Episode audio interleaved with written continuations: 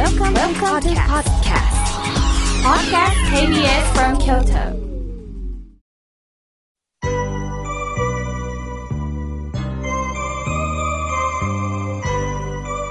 さあ、ここからはたくさんのメッセージをいただきましたので、順に紹介させていただきます。まず、千葉県より、えー、ともみさん、千葉県から、ありがとうございます。台風大丈夫だったんでしょうかね。はじめまして、えー、千葉に住むともみです。いつも妙慶さんの人生後半後粋な晴れを読み、日替わり法話でまた元気をいただいております。どうか関東にもラジオが流れますように、多くの方へ聞いてもらいたいです。最後の妙慶さんの一言が嬉しいです。これからも希望をくださいとのことです。わー、ともみさん、ありがとうございます。千葉よりこれからもともみさんと出会っていきたいです。さあ、続いての方です。足足、匿名でお願いしますとのことです。妙慶様、毎週土曜日の8時は嬉しいひとときです。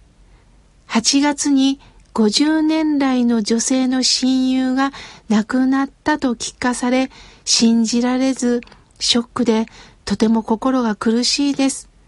さよならもできなくって、とても寂しくって、ふと周りが静かになり、我に返ると思い出され、信じられず、その繰り返しです。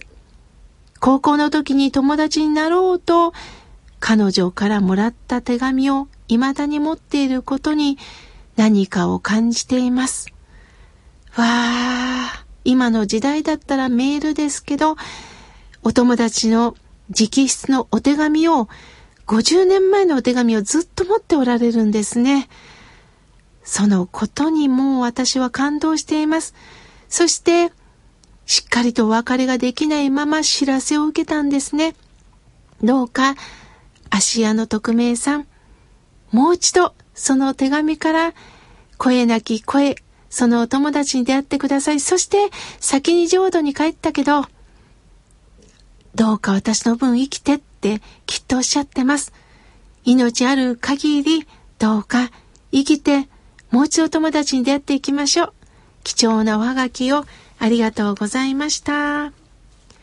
続いての方です。和子さん、ありがとうございます。はじめまして。私は体が悪くて、今はケアの方にお世話になってます。ラジオは聞かせてもらってます。これといった楽しみありませんが、このラジオが友達です。これからもよろしくお願いします。とのことです。ああ、お友達と言っていただいて本当に嬉しいです。シーラン上人は恩同房と言いました。同じなんだよ。同じ人間として上下関係なく出会っていくんだよっていうことをおっしゃいました。まさしく、和子さん、恩同房です。ありがとうございます。さあ、続いての方です。お手紙いただきました。えー、ラジオ部屋の怪人さん、えー、姫路市をいただきました。妙慶さん、毎週ラジオを拝聴していますが、お話を聞くと心が和みます。私事ですが、亡くなった母親の遺伝による難病で、今、投薬治療をしています。ここ数年、気持ちも落ち込み、毎日の暮らしに張りもなく、目標もなく死んでいくことばかりを考えていました。たくさんの本を読み、死ぬことの恐怖から逃れられることはありません。しかしどんなに苦しんで苦悩しても死を逃れることはできず、誰にも訪れる平等なこと。これは妙慶さんの本、人生後半こう生きなはれを読んで何か勇気が湧いて、わからないけど踏み出そうと思いました。ラジオ部屋の肝心さん、わからないけど踏み出そうと思いました。ここなんですよね。答えはもらえないんです。そうなんだ、こうだからこうだ、なんて人生わからないんです。だけども、シーラ書にお言葉をいただきながら、たまたま私の人生後半広域な晴れを読んでいただいた中で、何か誰かが背中を押してくれてる。そう思ってくれたんですね。どうか苦しみから何が生まれるのか考えてみませんか？決してこれで終わりの人生ではないということをどうかこれからも時間をかけて温かいもの発見してください。応援しております。ありがとうございました。さあ、続いての方です。えー、おはがきをいただきました。森本さん、ありがとうございます。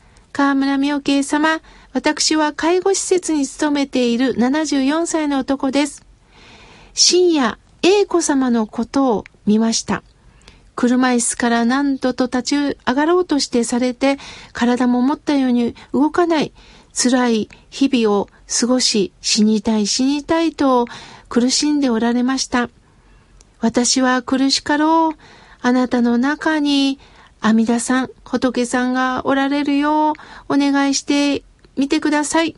心の中で南無阿弥陀仏と唱えてくださいと言った次第です。ああ、そうですか。本当そうですね。皆様が苦しみを取ってくれるわけではないんですね。南無阿弥陀仏と唱えたから何か魔法によって変わるわけではないんです。そうではなくって、阿弥陀様は苦しかろう、苦しかろう。本当に背中をさするような感覚で、この英子さんに寄り添っておられると思います。そしてその苦しみの中から周りも何とかしてあげたいというその寄り添いから、ああ、一人ではないと英子さんは感じられるんではないでしょうか。どうか森本さん、力のある限り寄り添いの方よろしくお願いいたします。さあ、続いての方です。えー、メールをいただきました。土曜日の朝はとにかく楽しみなんですよ。実家の父を5月に89歳で見送りまして、現在母親は82歳。初期の認知症です。一人暮らしをしております。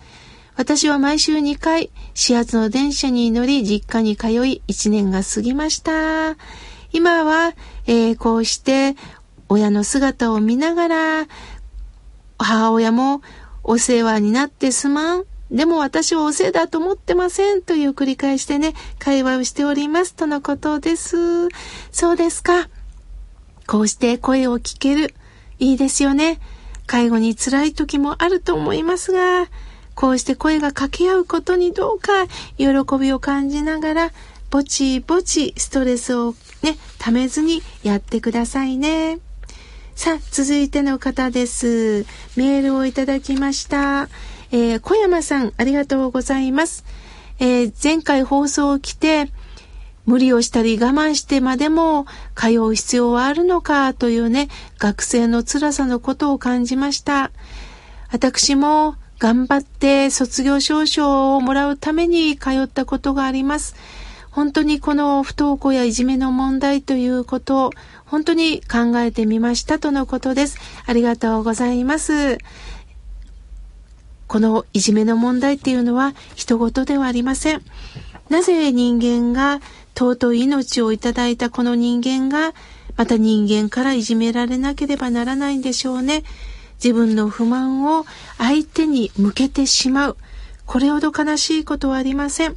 どうか不満をぶつけるんではなくって、お互い認め合う、喜び合う関係を作ってください。さあ、続いての方です。メールをいただきました。ヨッシーさん、ありがとうございます。毎週土曜日、えー、通勤の中で拝聴しております。心が癒されます。私は、えー、難聴でなかなかとお話を聞くことができませんが、妙慶さんの法話を聞きたいという願いはどうしたらいいですか？どこに行ったら聞けますか？とのことです。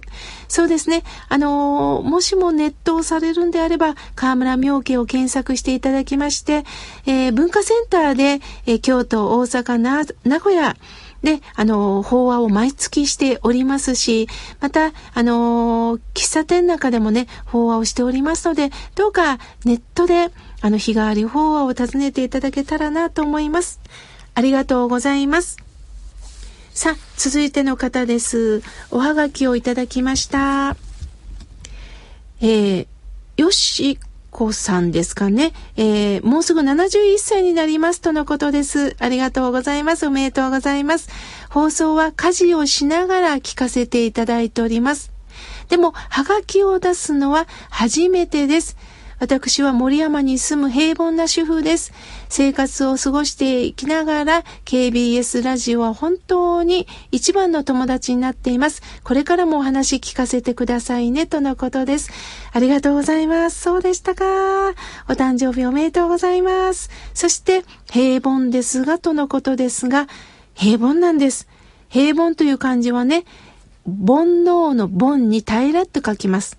煩悩のまま生きてる生きてる。この気持ちを持ってね、これからも生きていきましょう。ありがとうございました。まだまだたくさんのメッセージをいただきましたが、次回紹介させていただきます。ありがとうございました。